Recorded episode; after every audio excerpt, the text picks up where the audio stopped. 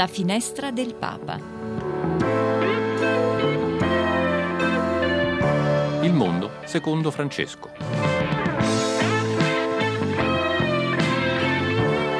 Cronache, storie e commenti Dal Vaticano e non solo.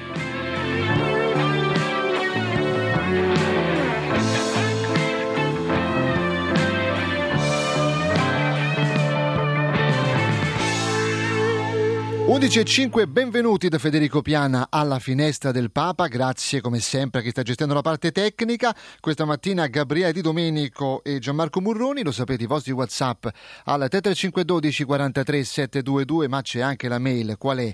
RVI che sta per Radio Vaticana Italia, chiocciola spc.va, messaggi, Whatsapp, anche audio, perché possiamo riascoltarli insieme. E poi chi vuole scrivere un po' di più può farlo utilizzando appunto la mail, mi raccomando, RVI che sta per Radio Vaticana Italia, lo ripeto, chiocciola spc.va, ma adesso 11 e 6 in punto, diamo un'occhiata a quelli che sono gli appuntamenti di oggi.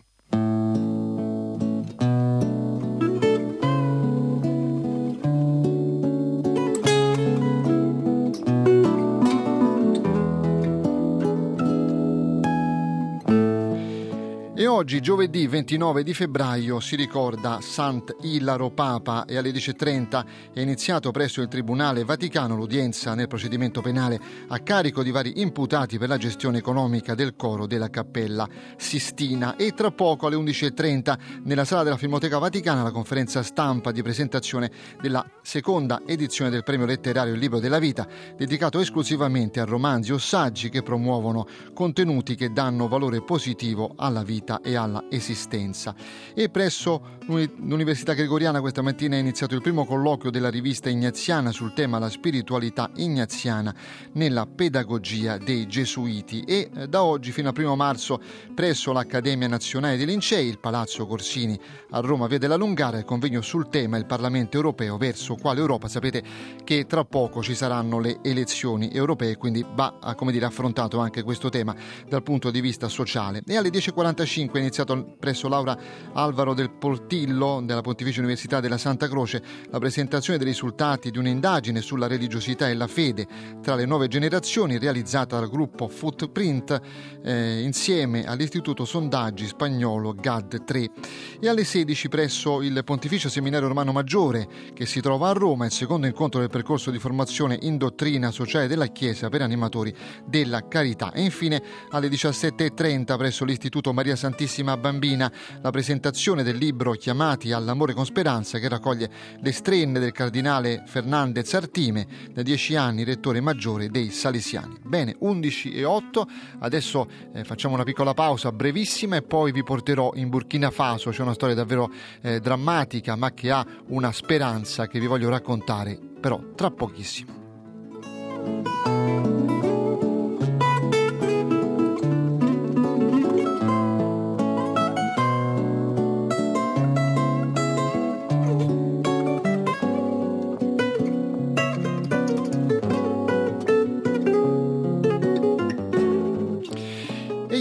Papa Francesco, ricevendo i membri del Sinodo della Chiesa Patriarcale Armena di Cilicia, eh, a causa di un raffreddore, lui ha dato per letto il discorso, nel senso che l'ha letto un collaboratore. In questo discorso, però, il Papa è tornato a ripetere quanti conflitti ci sono nel mondo e quanti massacri inutili.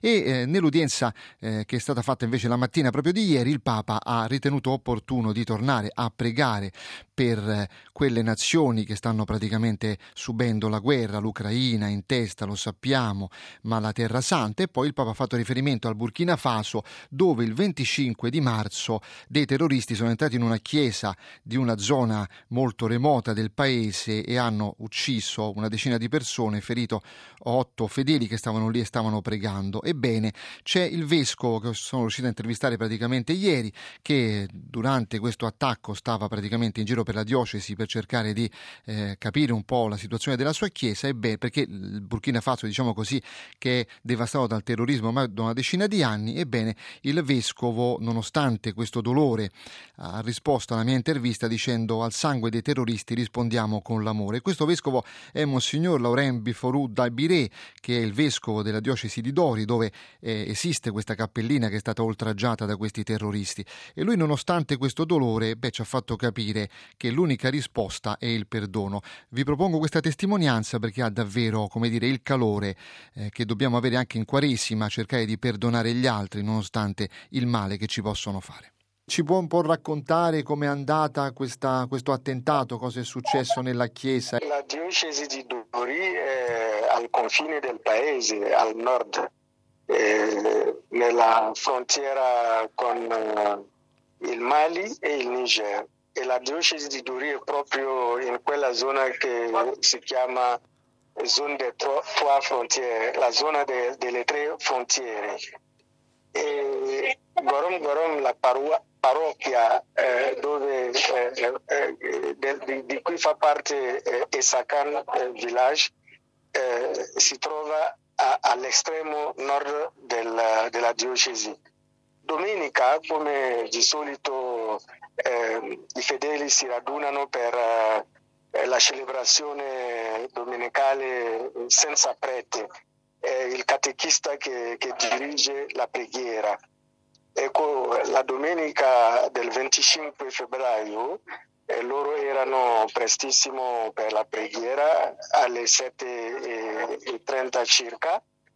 Hanno fatto la prima lettura, la seconda lettura, poi il Vangelo, il catechista stava per eh, fare una esortazione quando sono apparsi eh, uomini eh, in armi e che hanno cominciato a sparare eh, a tutti gli uomini. Hanno eh, risparmiato eh, le donne e hanno sparato agli uomini. Qualcuno è riuscito a fuggire tra gli uomini e, le donne poi dopo sono potuto, potute uscire dalla cappella allora, sono rimasti uccisi un paio di persone. All'inizio le prime testimonianze facevano eh, caso di eh, 13 12 eh, sul colpo e 3 dopo eh, in seguito alle loro ferite. Poi sono spariti nel nulla e da lì abbiamo cominciato a, a, a provvedere eh, a sistemare le persone sopravvissute eh, a seppellire i morti.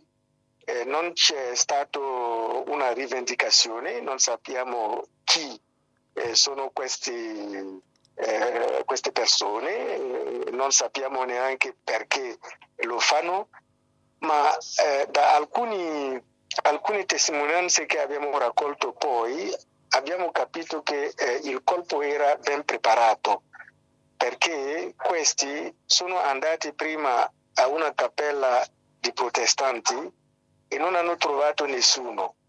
Hanno ingannato i, i, le, le persone del villaggio facendo credere che loro erano cristiani che volevano andare alla preghiera domenicale perché indossavano eh, dei, dei t-shirt con uh, immagini sacre, croce eh, e così e, e le, gli altri hanno creduto che erano di buona fede e gli hanno indicato dove era la cappella de, dei cattolici e così hanno potuto arrivare lì e, e compiere eh, questa strage.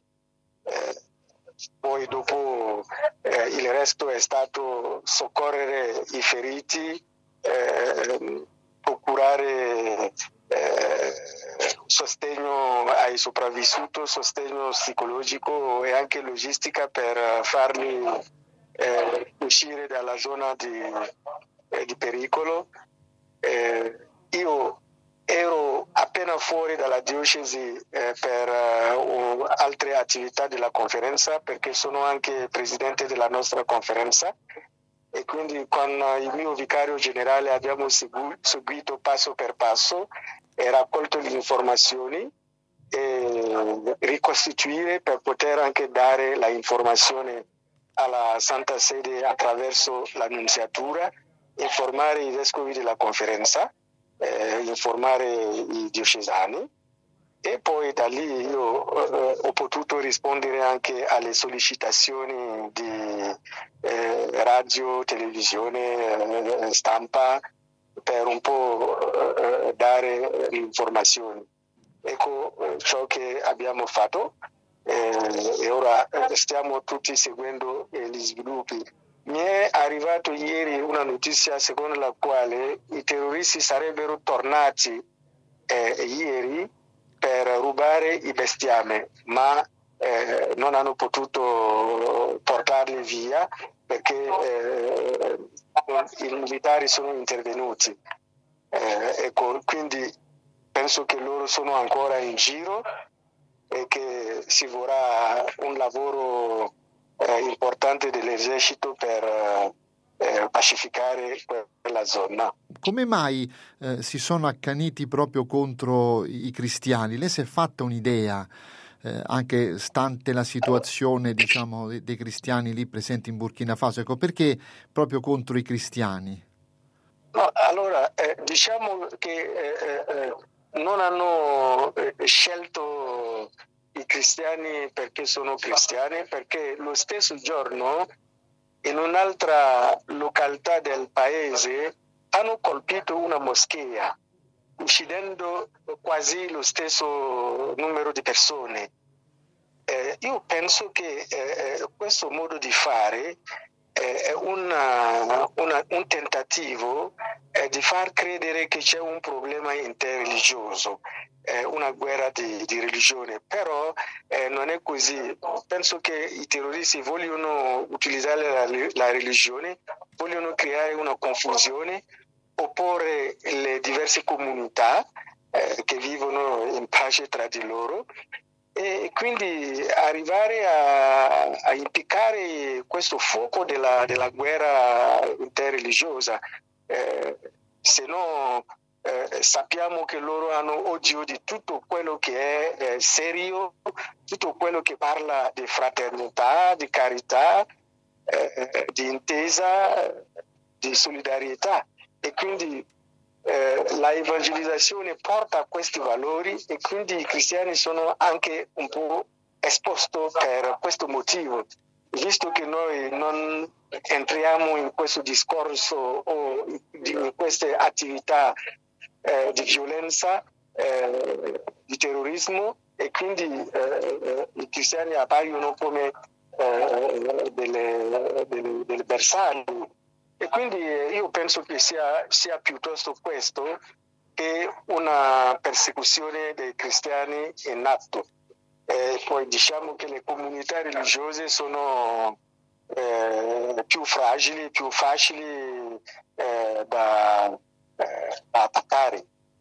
Certo, e a questo punto l'atteggiamento, la reazione diciamo, della Chiesa, della sua diocesi e di tutto il Burkina Faso, eh, che reazione dovrà essere, Monsignore? Eh, la nostra reazione è stata prima di tutto di eh, chiamare la popolazione, innanzitutto i cristiani, eh, alla serenità alla fede e alla speranza e di continuare a vivere eh, la carità cristiana perché noi non abbiamo un altro modo di fare o di vivere che di esprimere, fondare la nostra vita sul eh, Vangelo, eh, di, di, sperare che c'è un Dio in cielo che che ci guarda tutti e, che, e, e ci conduce tutti e che eh, eh, il miglior modo di relazionarsi con gli altri è di, è di essere amici, fratelli eh, e di aiutarci a vicenda per eh, il nostro pellegrinaggio su questa terra.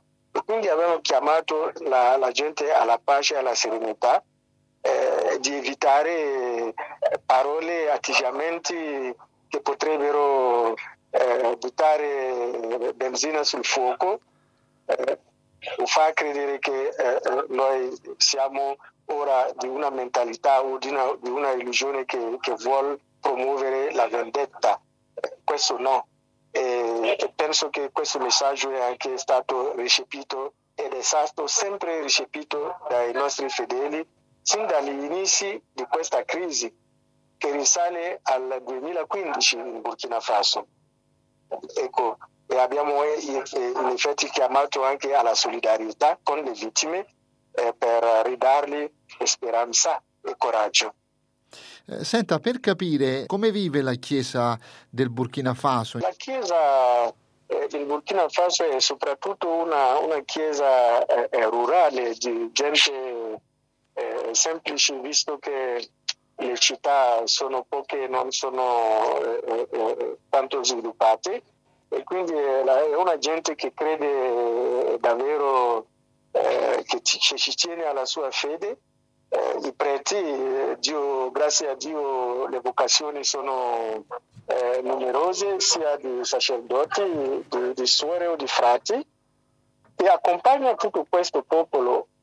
Eh, abbiamo un forte pastorale di dialogo eh, interreligioso sia con i musulmani che con eh, eh, gli addetti del, della, delle religioni tradizionali africane. E un buon rapporto anche con eh, il, le, le, autorità politiche e amministrative. E questo perché la Chiesa, eh, il suo ruolo è, di fecondare, accompagnare la comunità umana per farla crescere e promuovere solidarietà, pace e giustizia. Ecco un po' come vive la Chiesa in Burkina, eh, abbiamo una schiera di catechisti eh, che, sono capi di piccole comunità eh, in giro eh, nella Bruce, come si dice in francese, eh, nella campagna, e quindi eh, è una chiesa vivente, sorridente, ma che è una chiesa che è provata in questi anni dal, dal terrorismo che impedisce eh, di organizzarsi, eh, di condurre le attività come si vuole. Parrocchie sono chiuse, abbiamo fatto un po' il punto una settimana fa, siamo a 30 e oltre parrocchie chiuse, eh, alcune diocesi sono un po' paralizzate come la diocesi di Dori, la diocesi di Fadani Burma, la diocesi di Nuna, di Dedugu, ma eh, la gente eh, eh, continua a resistere e ci tiene alla sua fede, anche quando ha perduto tutto, eh, non ha perduto eh, la fede. Eh, ecco un po' brevemente una, un panorama della Chiesa in Burkina Faso. Sì, ecco, è paralizzata per via del terrorismo che c'è da, qui, da, da, da tanti anni. Per, via del, sì, per via del terrorismo che che controlla delle zone intere, eh, che, che, controlla le strade e quindi eh, gli, gli, spostamenti sono difficilissimi e per questo motivo tutto il territorio non è agibile. Ecco perché parlo di paralizzare. Eh, io se prendo la, la, l'esempio della diocesi di Dori, ho sei grosse parrocchie e ho chiuso tre su sei e sulle tre rimanenti eh, c'è una sola che funziona pienamente, le altre la gente è quasi scappata, eh, ma qualcuno è rimasto e comunque siccome non è chiuso. E quindi il terrorismo da, da quanti anni imperversa, Monsignore? Quanti anni sono che c'è il terrorismo? Eh, sono, sono dieci anni ora, dal, dal 2015. Ok, Monsignore, senti, io le chiedo un'altra cosa, no? perché oggi il Papa nell'udienza generale è tornato a, sì. a, esprimere solidarietà al Burkina Faso e a chiedere preghiere per il Burkina Faso. Insomma, io, io le, le, sì. le, chiedo che effetto le fa questa vicinanza del Papa. Allora, eh, eh, quando il Papa eh, si esprime, si manifesta, manifesta la sua eh, sensibilità, la sua vicinanza, eh, eh, per noi è come eh, eh, il, il, padre della famiglia eh, cristiana universale che si interessa a ciò che vive i suoi figli sparsi nel mondo o in un angolo del mondo. E quindi questo ci ridona coraggio, forza eh, e perseveranza. Eh, siamo davvero grati al Papa e i fedeli sono molto sensibili quando sentono che il Papa è informato delle loro vicende, delle loro sofferenze e che il Papa si interessa, anzi eh, chiama eh, tutti gli altri cristiani del mondo a pregare e a rimanere, a farsi solidari eh, di, di, chi soffre eh, per il fatto del terrorismo o altri fatti. E avete sentito questa testimonianza appunto che arriva dal Burkina Faso di Monsignor Laurent Birforou d'Abiré, vescovo della diocesi di Dori, ma anche presidente della conferenza episcopale del Burkina Faso. Dopo questo attentato lui ha detto al sangue dei terroristi rispondiamo con l'amore. Bene, piccola pausa, intanto vi ricordo che potete ancora mandare i vostri WhatsApp al 335 12 43 722 come ha fatto Paoletto che salutiamo. Ciao Paoletto, grazie per esserti unito a questa comunità e tra pochissimo parliamo invece di cammino sinodale.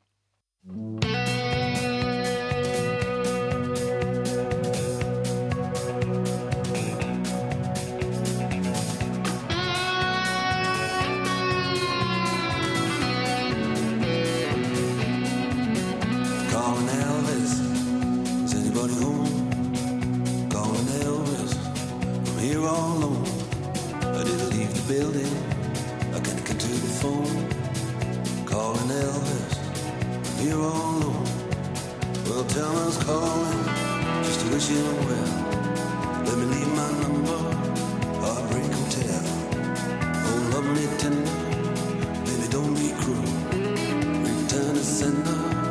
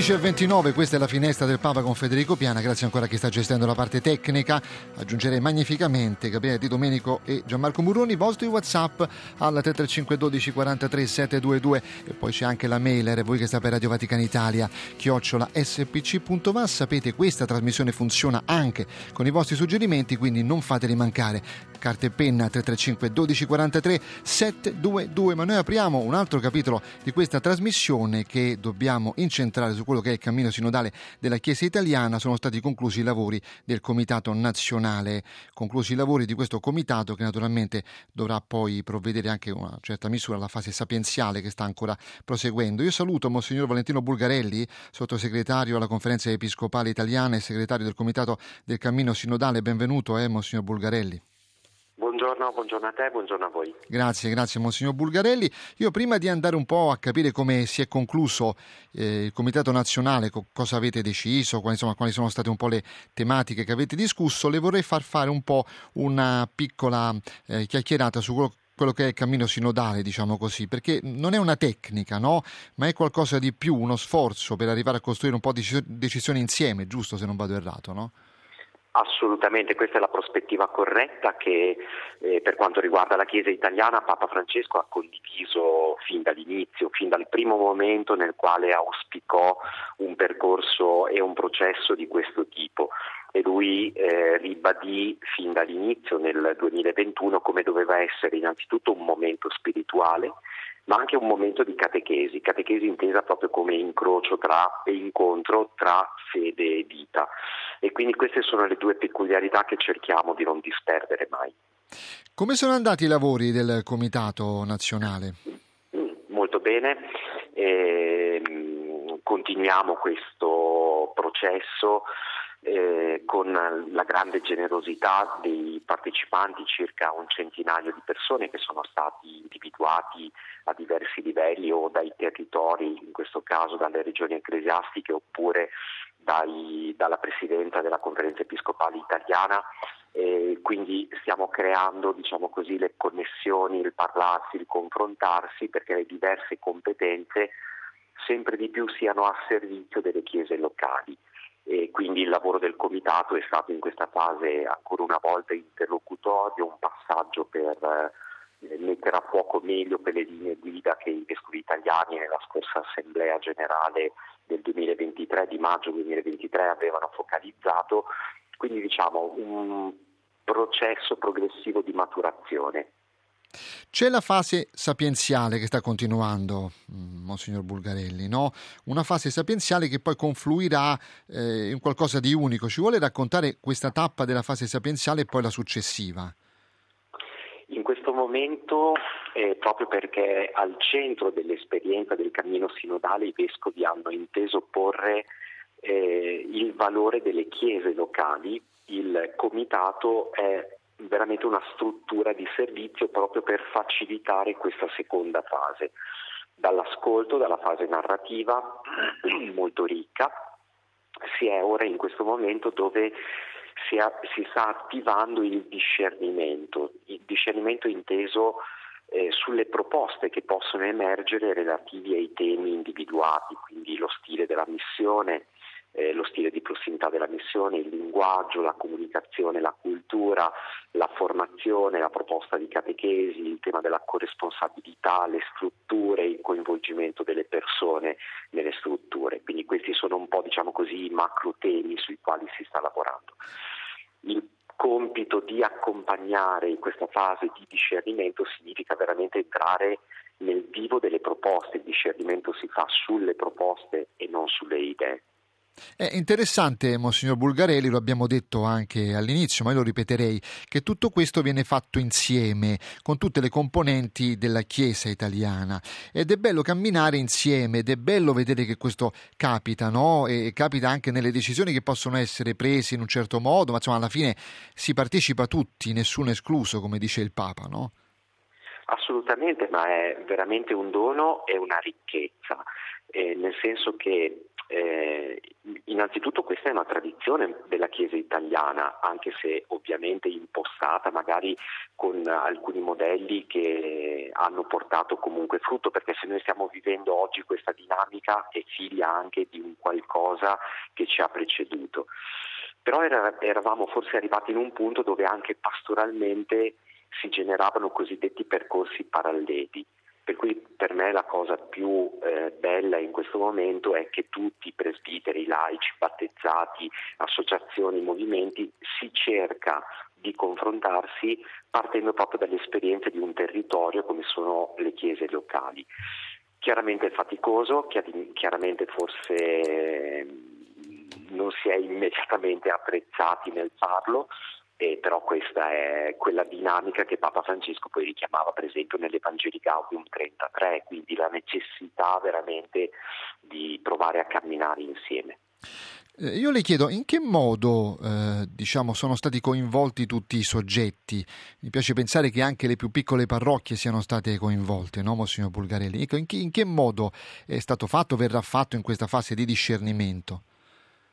Noi, eh, innanzitutto eh, c'è una rete eh, che si è creata in questi anni che sono i cosiddetti referenti diocesani del cammino sinodale, per cui ogni chiesa locale ha alcune figure di riferimento, intorno a queste figure solitamente si è generata anche un'equipe sinodale, eh, chiaramente sempre approvata dal vescovo e proposta dal vescovo per cui eh, intanto c'è questa rete che prova a tenere insieme, incontrare, contattare a diversi livelli, per cui eh, questo è un po' lo sforzo che è in campo in questo momento. L'esperienza fatta finora dice che sì, sono state coinvolte tutte, si è tentato certamente di coinvolgere tutte le parrocchie, chiaramente, onestamente, qualcuno di più, qualcuno di meno si è fatto coinvolgere, però l'aspetto positivo è che si è provato anche a coinvolgere chi non propriamente è coinvolto in questo momento in un'esperienza ecclesiale, che sia parrocchiale, che sia diocesana, eh, che sia associativa o movimentistica. Quindi abbiamo anche risultati secondo me interessanti in questo senso. Ecco, tutto questo diciamo così, lavoro, questo discernimento ecclesiale porterà poi all'Assemblea Generale della CEI del maggio 2024, eh, corretto Monsignor Bulgarelli? Esattamente, è un primo passaggio che poi ne aprirà degli altri ulteriormente. Ecco, eh, va bene, Monsignor Bulgarelli, le faccio un'altra domanda no? che riguarda invece una sua sensazione personale, diciamo così. Eh, come verrà cambiata dopo il cammino sinodale, al termine di questo cammino, questo processo, che secondo me non, non finirà, eh, nel senso che poi si continuerà a camminare insieme, immagino, ma mi, mi corregga se sbaglio, Monsignor Bulgarelli. Però come, come, verrà cambiata la Chiesa italiana? Come cambierà? Come se la immagina che debba cambiare, ecco, secondo lei, Monsignor Bulgarelli? Ma eh, allora, innanzitutto hai detto molto bene, eh, nel senso che non si potrà tornare indietro, cioè nel senso che eh, questo camminare insieme mh, innanzitutto è, eh, un, è uno stile, potremmo dire. Esattamente, eh. che Papa Francesco codifica in Evangeli Gaudium, ma che è lo stile del Concilio Vaticano II, se io mi rileggo dei Verbum 8, Gaudium Express 44, cioè l'importanza che tutti collaborino a far sì che il regno di Dio cresca, aumenta qui, oggi, verso una prospettiva. Chiedo scusa di questo piccolo sfondo teologico perché ogni tanto... No, no, ma serve, serve, Monsignor Bulgarelli, assolutamente. Ci, ci, si perde, ci, si perde, nelle istanze metodologiche e ci dimentichiamo che c'è un fine e degli strumenti che servono a un fine. Quindi noi siamo dentro questa prospettiva hai detto benissimo, non si potrà tornare indietro. Che cosa succederà? Eh, da un certo punto di vista mh, mm, ti dico non lo so, perché questa è la bellezza del camminare insieme, eh, per cui si intravedono alcune cose, si intravedono alcuni desideri, si intravedono anche alcune possibili scelte, eh, però sarebbe in questo momento per me non corretto dire succederà questo. Quello che io posso cogliere e che probabilmente ci sarà una comunità cristiana che si riapproprierà del suo fine, cioè di evangelizzare e di annunciare il Vangelo, quindi rivedere relazioni, strumenti al fine di questa che è la cosa più importante. Grazie allora Monsignor Valentino Bulgarelli per essere stato questa mattina con noi. Monsignore, grazie e buona giornata di cuore, eh, davvero. Grazie, grazie anche a voi. 11.39, salutiamo Paola che ha scritto Buongiorno Federico e colleghi, solo Dio vede nel cuore, bisogna sempre porre molta attenzione all'apparenza senza testimonianza, fa riferimento Paola. Ovviamente a quello che abbiamo eh, raccontato eh, questa mattina, questa testimonianza che arriva da Burkina Faso proprio perché lì è stato testimoniato Cristo nonostante i terroristi abbiano ucciso 12 persone e ferito altre 8 fedeli che stavano pregando in una cappella della diocesi di Dori, beh a quel punto il vescovo ha detto io non eh, condanno, ma cerco di perdonare, soprattutto portando amore e portando pace. E salutiamo anche Filomena che sta scrivendo al 335 12 43 722. Camminare insieme è molto importante, fa riferimento ovviamente al Sinodo per stabilire un nuovo modo di essere e fare chiesa. Un saluto a Federico, grazie. Naturalmente ha scritto al 335 12 43 722, ma adesso vi porto a conoscere una storia che è una storia dimenticata per tantissimi anni. Pensate, siamo al 3 marzo 1944 e eh, un incidente ferroviario nella Galleria delle Armi nei pressi della stazione di Balvano Ricigliano in provincia di Potenza, lungo la ferrovia Battipaglia Metaponto, ha eh, ucciso tantissime persone in un incidente che è stato il più grave della storia, mai accaduto nella storia d'Italia, eh, denominato disastro di Balvano e naturalmente anche il più dimenticato. Chi ha avuto l'onore e anche l'onere, diciamo così, di portarlo alla ribalta per ricordare quelle vittime che sono state per tanti anni dimenticate, beh, è stato Gianluca Barneschi, avvocato e scrittore, che ha scritto un po' di anni fa un libro che io ricordo e si intitola Balvano 1944, indagine su un disastro rimosso. rimosso. Beh, lui è andato a cercare questi documenti e ha praticamente riportato all'attenzione nazionale, eh, diciamo così, la memoria di queste vittime che non vanno dimenticate dal punto di vista cristiano, non vanno eh, dimenticate. Io lo saluto e eh, grazie Gianluca Berneschi per essere con noi, è in diretta questa mattina. Buongiorno, un saluto a tutti gli ascoltatori. Ciao Andrea, allora tu hai eh, creato anche un caso tanti anni fa, no? Eh, una decina d'anni fa, proprio nel 2014, ha scritto questo libro, eh, Libreria Editrice Goriziana, Balvano 1944, indagine eh, su un disastro rimosso. E questo disastro è quello appunto dimenticato. Io ti, ti chiederei di raccontarlo per far capire, e poi insomma, manca poco eh, all'anniversario del 3 marzo, però eh, tu sarai lì anche perché poi lì è, è caduta un'altra cosa che ci racconterai, perché sei stato tu a far, come dire, eh, rendere perpetua questa memoria. Però ti chiedo cosa accadde in, questa, in, questa, in questo scampolo di guerra, di seconda guerra mondiale? Beh, accadde, come hai sintetizzato efficacemente da un punto di vista giornalistico, ma anche da un punto di vista storico, accade il più grave disastro ferroviario della storia perché più di 600 dei nostri connazionali morirono in una maniera incredibile e assurda a bordo del treno 8017 e tra l'altro la mia indagine ormai trentennale eh, non si è mai fermata, tant'è vero che adesso in concomitanza con l'anniversario mh, mm, eh, della, della, vicenda, con l'ottantesimo anniversario, eh, ho pubblicato per l'editore Cantagalli questa nuova, nuovissima edizione completamente riveduta e corretta con tanti documenti anche reperiti nei, nei negli archivi di tutto il mondo che si intitola Il disastro dimenticato, treno 8017 Balvano 1944 e che beneficia di tutta una serie di testimonianze raccolte anche negli ultimi anni e soprattutto di una testimonianza clamorosissima da parte di un, di un ferroviario che era in servizio in quella notte e che ha eh, convalidato la mia ipotesi perché quando il treno si fermò nella Galleria delle Armi erano passati da qualche minuto, era passata l'una di notte, era notte e questo treno si fermò all'interno della Galleria delle Armi, però il tremendo bilancio è conseguenza diretta della incredibile e inammissibile tardività dei soccorsi che arrivarono in effetti sei ore dopo. Perché ricordiamo che morirono asfissiati perché si fermò esatto. questo treno, il treno andava a carbone e alla fine la galleria divenne una camera a gas enorme, gigante. No? La... Esatto, il meccanismo del monossido di carbonio che purtroppo uccide ancora nel XXI secolo, ovviamente non più a bordo dei treni, è un meccanismo particolarmente subdolo che praticamente fa perdere conoscenza senza dolore e senza fastidi alle persone e purtroppo appunto il fatto che queste persone siano state abbandonate a se stesse per, per sei ore ha fatto sì che poi non abbiano più potuto riprendersi da questo avvelenamento.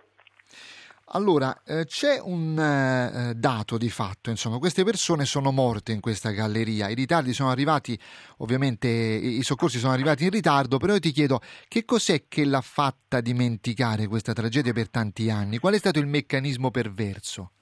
Eh, guarda, mm, me la potrei salvare con una battuta, nel senso che io dopo 30 anni credo di aver scoperto, grazie anche ai ritrovamenti ehm, eh, archivistici che ho fatto nelle, nelle, in tutti gli archivi, anche perché in Italia è stata fatta sparire ogni documentazione, però fortunatamente quello che non ho trovato in Italia sono riuscito a trovarlo all'estero. E dicevo, l'oblio è una cosa che invece mi indigna e soprattutto non ha una spiegazione logica. Vero è che nell'immediatezza del, um, della, della tragedia ci fu una direttiva censoria degli alleati, perché non, non, ci dobbiamo dimenticare a livello geopolitico storico che quella parte dell'Italia eh, liberata, il fronte era ormai a nord tra Chiassino e Anzio, era però governata anche negli aspetti civili dagli alleati, dalla Commissione alleata di controllo. Una tragedia come quella del treno 8017 poteva accadere solo nel 1944 perché il traffico ferroviario non era più praticamente disponibile ai civili italiani ed era completamente monopolizzato dagli alleati per le loro esigenze militari, così che le persone che andavano a cercare un po' di cibo da, barattandolo con piccoli oggetti dalla zona di, di Napoli e Salerno erano costretti ad assaltare questi treni merci. Treno 8017 era un treno merci e soprattutto proprio per queste dinamiche sociali Vero è che a bordo del treno 8017 morirono anche molte madri di famiglia, molti bambini, molti adolescenti anche. E, appunto, è una tragedia della disperazione della fame ed è brutto che ancora dopo 80 anni sia dimenticata perché una volta che la guerra era finita e quindi le direttive censorie degli alleati potevano essere superate, però eh, non c'è stata da parte delle istituzioni e non c'è tuttora una, un'attenzione doverosa. Io sono sempre solito ripetere che il treno 8017 è il Titanic ferroviario, però mentre Titanic, la tragedia del Titanic la conosce tutto il mondo, la tragedia del treno 8017 non è conosciuta neanche in Italia, ma neanche nella stessa zona ormai. Ecco, perché ci fu questa rimozione collettiva? Perché sono spariti quei documenti? Perché nessuno ha eh, sollevato il telo? Insomma, alla fine quelle persone poi sono state comunque seppellite da qualcuno, qualcuno ha visto in quella situazione drammatica, anche se, come dicevi tu giustamente, c'era una situazione di guerra. Perché per tanti anni si è preferito non eh, dire nulla, insabbiare? Ma guarda, io credo e temo, perché secondo me è quasi un aggravante, che il, ehm, questa rimozione, questa scarsa attenzione derivi da due elementi.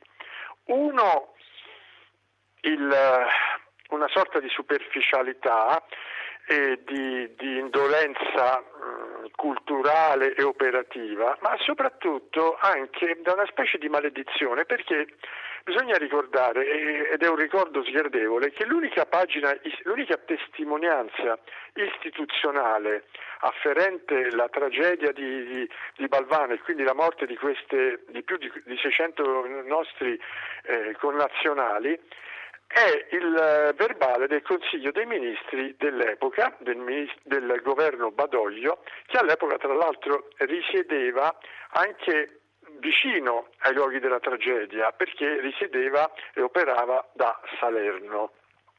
Ebbene, in questa testimonianza, che ripeto è l'unica istituzionale le povere vittime del treno 8017 sono definiti viaggiatori di frodo e contrabbandieri. Allora, nessuna delle due circostanze è vera, anche perché tra i ritrovamenti più sensazionali che io ho fatto desecretando gli atti dell'inchiesta svolta dagli alleati nel 1944 su questa tragedia c'è un verbale dove un ferroviere superstite dichiara e confessa, ma sulla base di, non di un'iniziativa personale, ma di quello che era stato stabilito dalla dirigenza, che queste persone per, per viaggiare in questa maniera indege, inde, indecente e anche tremenda, cioè aggrappati ai respingenti sul tetto oh, dei, dei, carri merci o nella migliore delle ipotesi sul fondo, bene, pagarono pure un biglietto. E questa circostanza ebbe evidentemente una efficacia eh, decisiva relativamente ai contenziosi che le famiglie delle vittime attivarono nel dopoguerra che queste famiglie delle vittime hanno ricevuto anche dei risarcimenti molto irrisori, se non vado errato, alcune, eh, non tutte mi pare. Sì, soltanto coloro che si attivarono mh, mm, eh, attraverso una, una, citazione civile davanti al Tribunale di Napoli ottennero attraverso vicende che sono riuscito a ricostruire grazie a degli altri ritrovamenti documentari sensazionali, soprattutto di provenienza statunitense, perché poi ci fu un'interazione appunto con gli Stati Uniti perché le ferrovie di quel lembo d'Italia appunto eh, gestito e governato dalla Commissione alleata di controllo erano gestite e dirette eh, da personale statunitense e che quindi eh, nel dopoguerra venne chiamato anche a spiegare le dinamiche operative ed amministrative de- della vicenda. Insomma, ecco. Tu sarai il 3 a Balvano, giusto? Perché sei riuscito dopo tanti anni a far mettere una, una lapide di ricordo, diciamo così, no? C'è, c'è qualcosa sì, per ricordare? Sì, eh, potrei, potrei dire eppur si muove, nel senso che nel 2017 venne apposta questa lapide alla stazione di Balvano, il cui testo ho avuto l'onore di redigere e ci fu una presenza molto autorevole perché presenziò a, questa, a questo evento la, eh, il, il vicepresidente della Camera. A Balvano ci saranno il 2 e il 3 degli eventi perché la regione Basilicata ha stanziato dei fondi per delle borse di studio per gli studenti locali per appunto coltivare la memoria di questa vicenda e poi mh, mm, il giorno, la domenica 3 marzo ci saranno tutta una serie di eventi, ovviamente un, uno dei principali sarà il raccoglimento presso la, la, il cimitero di Balvano dove è stata eretta una cappella a memoria di, delle oltre 600 vittime di questo treno 8017 e ci saranno appunto tutta una serie di eventi eh, mediatica, mediaticamente anche coperti proprio per ricordare questo ottantesimo anniversario, anche perché sappiamo che da un punto di vista giornalistico e mediatico gli anniversari che, che più vengono portati alla, all'attenzione sono quelli decennali e appunto il 3 marzo del 2024 saranno 80 anni da questo disastro dimenticato che ancora rimane dimenticato perché a parte queste cose che tu insomma sei riuscito a portare all'attenzione insomma, le istituzioni non lo so insomma c'è ancora un po' di, di, di coltre no? diciamo Beh, ripeto dovrebbe essere di, di, dominio pubblico e pubblicamente condiviso e soprattutto conosciuto perché poi i parenti delle vittime questo chiedono e mi hanno chiesto quando io ho iniziato a indagare e a contattarli Dopo 80 anni l'unica cosa che si può fare per queste persone, uomini, è la memoria, donne, è la memoria, no? è la memoria, il risarcimento morale costituito dalla memoria, perché appunto di, non dimentichiamo che queste persone erano delle, delle, persone che morirono in questa maniera incredibile e crudele e, e poi anche la fase successiva fu particolarmente sommaria e crudele ma morirono sostanzialmente per fame. C'è solo un'eccezione a questa statistica ed è quella dell'illustre professor Vincenzo Iura, che era un eminentissimo medico e professore universitario che si trovava su quel treno perché non voleva raggiungere Bari per non far perdere la sessione d'esame d'esami su- ai suoi studenti. Però ecco, erano persone che cercavano di fare il proprio dovere, non erano certo come è stato detto e come purtroppo viene ancora divulgato eh, contrabbandieri e viaggiatori di frodo, perché un'ulteriore maledizione che c'è su questa vicenda, nonostante i miei libri, eh, i miei studi mie, i miei eventi, gli eventi a cui ho partecipato, io ho partecipato con quello di, di, domenica saranno 130 gli eventi ai quali ho partecipato per commemorare questa vicenda e portarne conoscenza dal, dal 2000 5. Bene, eh, nonostante questo ancora vengono divulgate autentiche sciocchezze e versioni ridicole. Eh, io appunto su questa vicenda ho scritto tre libri, l'ultimo appunto è in pubblicazione in uscita in questi giorni, e, però eh, questi sono meccanismi che purtroppo chiaro, conosciamo. Chiaro, chiaro, chiaro. Chiama, le chiama, adesso le hanno ribattezzate fake news. Ma insomma il meccanismo è sempre lo stesso da, da sempre, da sì, quando c'è esatto, lui. dai, dai, dai, tempi di Adamo ed Eva. Diciamo, senti, senti, possiamo dire così che chiudendo questa nostra chiacchierata che non solo è il più grave incidente ferroviario per numero di vittime accaduto in Italia, ma uno dei più gravi disastri ferroviari della storia. Mi confermi questo? Eh? Non sono italiano. Ma allora io ti, ti, confermo, anche se su questo pure c'è molta confusione, molte fake news, che dalle mie statistiche, poi sai, non è che sia importante questa Olimpiade della disgrazia, però dalle mie statistiche effettivamente è il più grave disastro ferroviario della storia, ehm, perché poi ci sono dei disastri accaduti recentemente anche in Oriente, i cui ehm, computo è di difficile quantificazione, comunque accontentiamoci di, di, di ricordare, di dire, direi anche di pregare il ricordo di queste 600, oltre 600 vittime. Ehm, io ho fatto un lavoro veramente duro incrociando i dati anagrafici a quelli del, mh, raccolti dai carabinieri e ho identificato 604 vittime ma senz'altro ce ne sono almeno una trentina ulteriori mai identificate cioè, e, e, che purtroppo mai saranno identificate. Grazie allora Gianluca Berneschi per essere stato con noi, davvero, eh? grazie Gianluca per averci raccontato grazie, questa storia. È Federico grazie agli ascoltatori. Grazie a Gianluca Berneschi, 11.55, eh, ci salutiamo qui naturalmente, vi ricordo che c'è la possibilità ancora di mandare i vostri Whatsapp 335 12 43 722, grazie a chi ha gestito la parte tecnica, Gabriele eh, Di Domenico e Gianmarco Murroni, appuntamento naturalmente a domani.